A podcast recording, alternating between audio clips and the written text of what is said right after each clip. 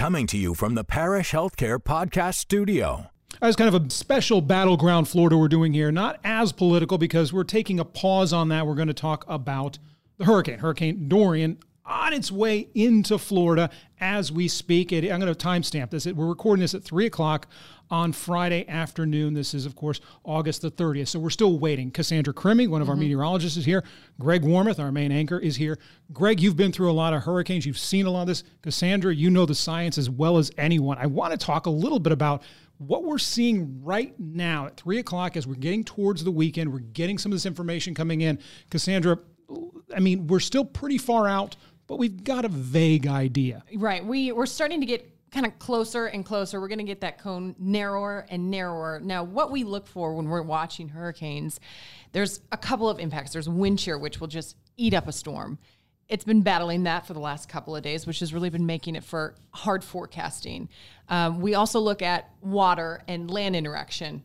Obviously, warm water is the, kind of the fuel for hurricanes. And um, when this storm originally became something we started to watch, it was in, supposed to hit, hit the island of Hispaniola, which a lot of us know Haiti, the Dominican Republic, is so rocky. The terrain there would have just tore the storm up.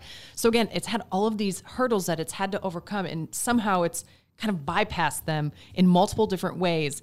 Um, and it's made for very tricky forecasting. But where we are here Friday is it's starting to enter into an area where there's none of that shear that I talked about before. So what that means is it's going to have the potential to just grow as it continues to march towards the Bahamas. So it's, it's going to go across the Bahamas, yeah. And the Bahamas will do nothing to stop it. No, I mean, you talk. We're talking a couple of little islands. It may throw a little wrench in the system, but it's actually expected to strengthen right before it hits the Bahamas and kind of stay strong as a major category, category four storm, which puts us into the one hundred thirty plus mile an hour range once it hits the Bahamas. And Greg, you've you've seen this play out so many times before, different storms, different years, but I mean, the, the script is largely the same. Yeah, and we got people's attention with, you know, the threesome, Charlie, Francis, and Jean. Um, that really was a, a wake-up call because Charlie was going to go to Tampa, and I'll never forget that. I was at the Emergency Operations Center, and I know we're talking about today as opposed to yesterday, but that was a wake-up call. Tom Terry comes on the air, interrupts A B C's forecast of where the storm was going, and, and it was ironic in that the people from Tampa evacuated to Orlando, only to evacuate where the storm ultimately came. And Tom said, no, hold the phone here. Um, he told me last night, and again, we're recording this on Friday, that even since then, the ability to forecast storms, and Cassandra touched on how difficult this has been, this is better than it was then. So oh, I, I think that we know that we're going to be hit here in Orlando. And the one thing about Orlando, just fly in here anytime. This is a big place. Mm-hmm. There are a lot of people, not as densely populated as Miami. But Chris, you and I know, and of course Cassandra, that this is a, a large swath of people that will be impacted. Flooding will be a concern. Now, I want to say one thing. This is a political podcast that you typically do, uh, folks that go to your channel.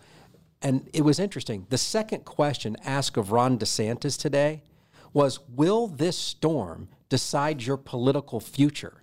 Storms have become political football and political fodder. He quickly said, Donald Trump canceled plans to go to Poland. He said, no, it's not political fodder.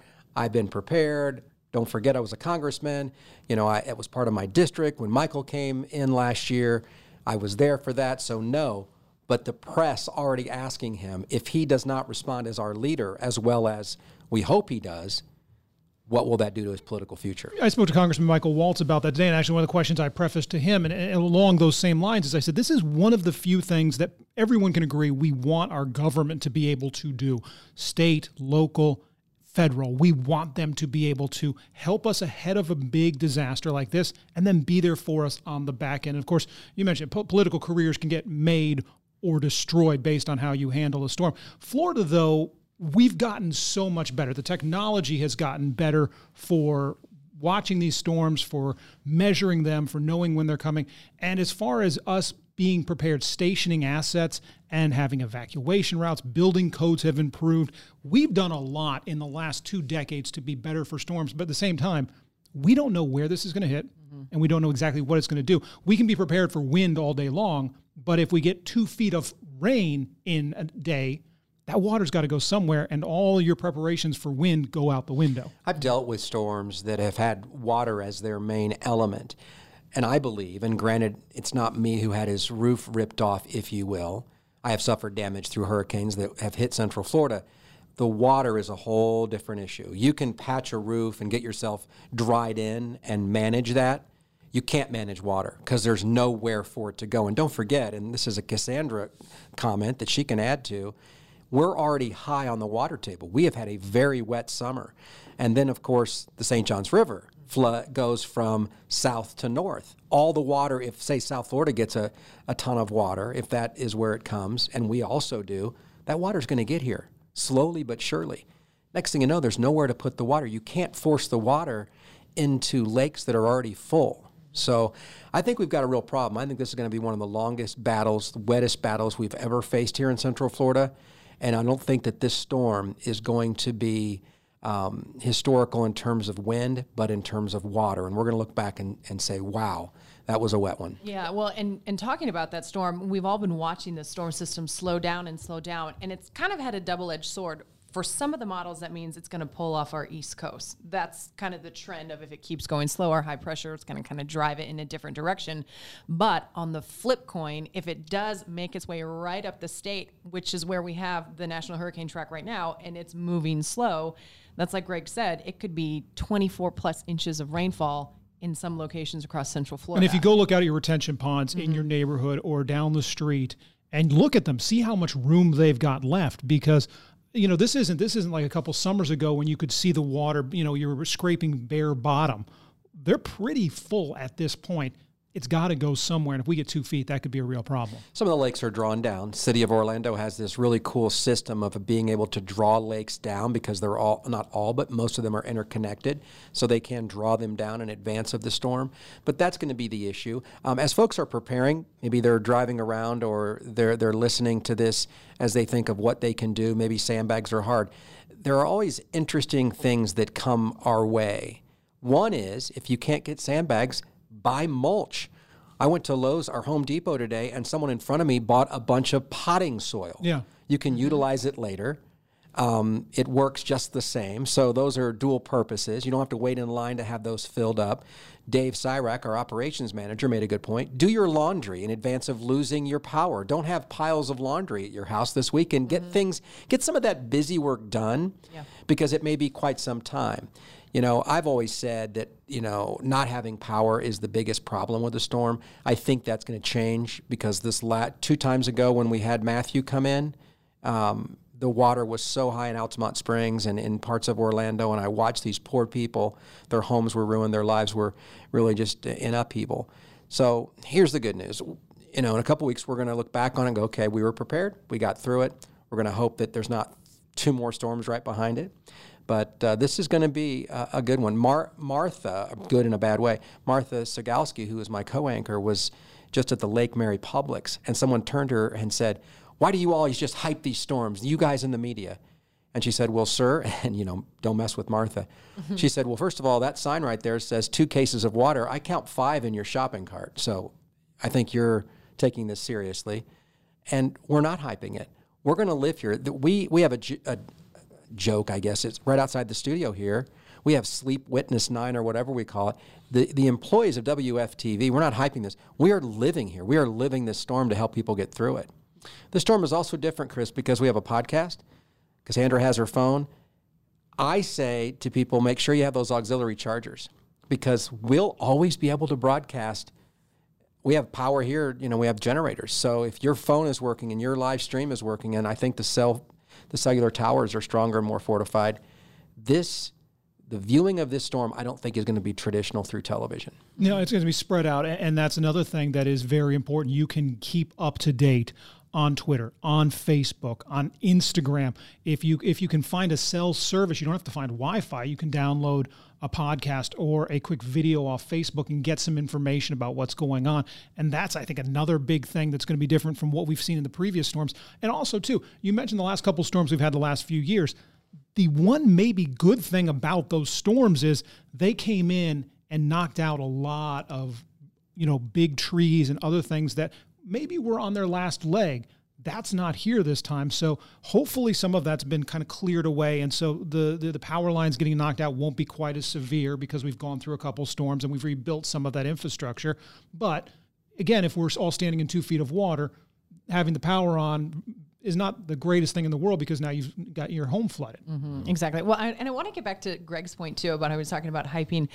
I really want to say that I think our weather team does a great job of not hyping this storm system. And this also touches as well on technology. We just now have a much better uh, availability and ability to see storms way before we were able to see them, even five years ago. And so we're able to just kind of sit and watch and wait. And I think that anticipating of just like waiting and waiting and seeing these storm systems evolve makes people anxious. Mm-hmm. And, um, and, and I get that. And we get that. But if you listen to Brian Shields, you listen to Tom Terry, you listen to Rusty McCraney, myself, George Waldenberger, I feel like any of us are very, we're just giving it to you like it is. We're telling you all the information we know. We're not trying to scare anybody. We just want them to have the information available at their disposal that we have so they can keep them and their family safe and do what they need to do. You're, you're from, you're from Texas. Yeah. I just want to bring this up. The technology that you talk about is mm-hmm. unbelievable. Go back to the Galveston hurricanes and the, all those thousands of people that were killed. It was a bright, sunny day like two days before that. Other than maybe the pressure, they knew that there was a pressure change. This was, a, you know, before the advancements of the technology. So I think the technology is li- it's clearly life-saving. It's it's beneficial. At some point, maybe you feel like, you know, you've taken in too much. You kind of get what you're supposed to get. And then you know when those new tracks come out. You kind of log into that. We shoot it out over social media. So we are spitting all this out there. How people digest it, it really is up to them. In Florida, for the most part, and, and we, we do what we do here, the state puts out information, the national the National Weather Service puts out information. There's a lot of information out there. But the great thing about it is it all gets taken in and it gets um, and it gets kind of compartmentalized by different parts of the state that are now prepared. You have, with a disaster declaration already being signed, the federal disaster declaration already being signed ahead of landfall, you have National Guard elements that are not just ready in Florida, but in other states to support Florida. And you have communities that can look at one another and say, okay, Tampa maybe d- doesn't get hit with this storm, but they can help Orlando. And if Orlando's not in a bad bad way, but maybe Ocala gets hit really hard, we can help them. You start getting that coordination going ahead of time. So it's not just people being ready. It's cities that have kind of that muscle to mm-hmm. respond to the storm. They're ready. That is something we've gotten pretty good about in this state over the last two, three decades. National Guard has uh, some four thousand out-of-state uh, soldiers and service members that are at the ready to come. Every service member um, that's active and on reserve that's not serving on deployment is alert to be here. And all the equipment that comes with that, the high water rescue vehicles. So we're going to have the storm hit. But but there is no shot that Florida is going to be caught with its uh, pants down. I mean, w- we know how to handle this. The one thing that's not going to happen is you can't stop it. No. So you've got to prepare for it. And, and we don't. And it's not just the National Guard and kind of those those governmental resources. Whether you're talking F P L or O U C or Gulf Power or Duke, they're all getting stuff ready. They may not have the trucks all lined up right now on the side of the interstate, but they've made those calls to Atlanta. They've made those calls to North Carolina and said, whatever linemen you can afford, get them ready, get the trucks ready, get them ready to roll. As soon as this thing blows through, we need you down here because we're getting the power back on. I have one question for Cassandra before we wrap up the podcast. Cassandra, we... Again, it's three o'clock on a Friday. When will we know for sure what's going to happen to us? I think, Greg, really, you know, we we keep saying the next twenty-four hours are really going to be important for us. And I know I've I've caught myself, too. It's been about two days of like, you know, these next twenty-four hours we're really going to hone in. But to be quite honest, even still at three o'clock on a Friday afternoon when we were expecting... You know, earlier this week, we were expecting more of a, a Saturday, Sunday time frame, and that's not the case. But as of Friday, we have models. One saying it's going to be completely off our coast, going to miss us. We'll just get the, the west side of the storm system. We have other models that are dropping it through Miami and pushing it across the state.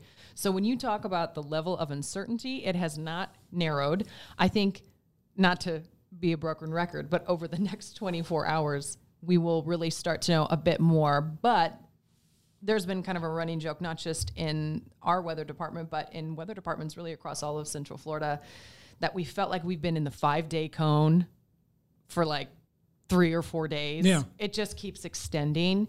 Um, and again, there's nothing we can do about that. I, th- I think people with uh, with meteorologists, and when we come to forecasts, it's like, well, you guys should know. You should know that this is what it's going to happen. But just understand that we're scientists watching a storm system evolve, and we're just giving out the information. And this just keeps evolving in a way that is slower. What what time what times do people should people expect updates? Not just, I mean, we'll do ours according yeah. to the T V schedule, but I mean, when when do we get the big dumps of data from the planes that go into this? Right. So the National Hurricane Center will give us updated tracks. So that's going to be the cone that you see with the level of uncertainty. That comes out at eleven a.m., five p.m., excuse me, eleven a.m., five p.m., eleven p.m., and then five a.m. So the eleven and the fives. They will do intermediate advisories. At you'll get one at so you'll get the eleven o'clock, you'll get one at two, then you'll get the five o'clock track, then you get one at eight. So kind of the two and the eights is where you get intermediate advisories, and that's really where we get a bulk of the information from the hurricane hunters that are going in, from the National Weather Service that's ingesting all of this model data and kind of coming up with that forecast cone. So if you are if you're kind of overwhelmed by all the data that's coming at you, if you just want to know, hey, has it updated at all? Has it increased in strength at all? Really, eleven and five. And the A M and the P M is, is going to be when you're going to get a big chunk of that new data. All right, meteorologist Cassandra Krimmie, Greg Warmuth, W F T V anchor. Guys, thanks for stopping by. Thanks for going over this. Um, listen, everybody out there, stay safe. Do what you got to do to get prepared now. The storm's coming. We we don't know one hundred percent where it's going to end up, but we will be affected one way or the other. And so keep safe, keep an eye on your neighbors, and we'll talk to you later. Thanks. Recorded in the Parish Healthcare Podcast Studio.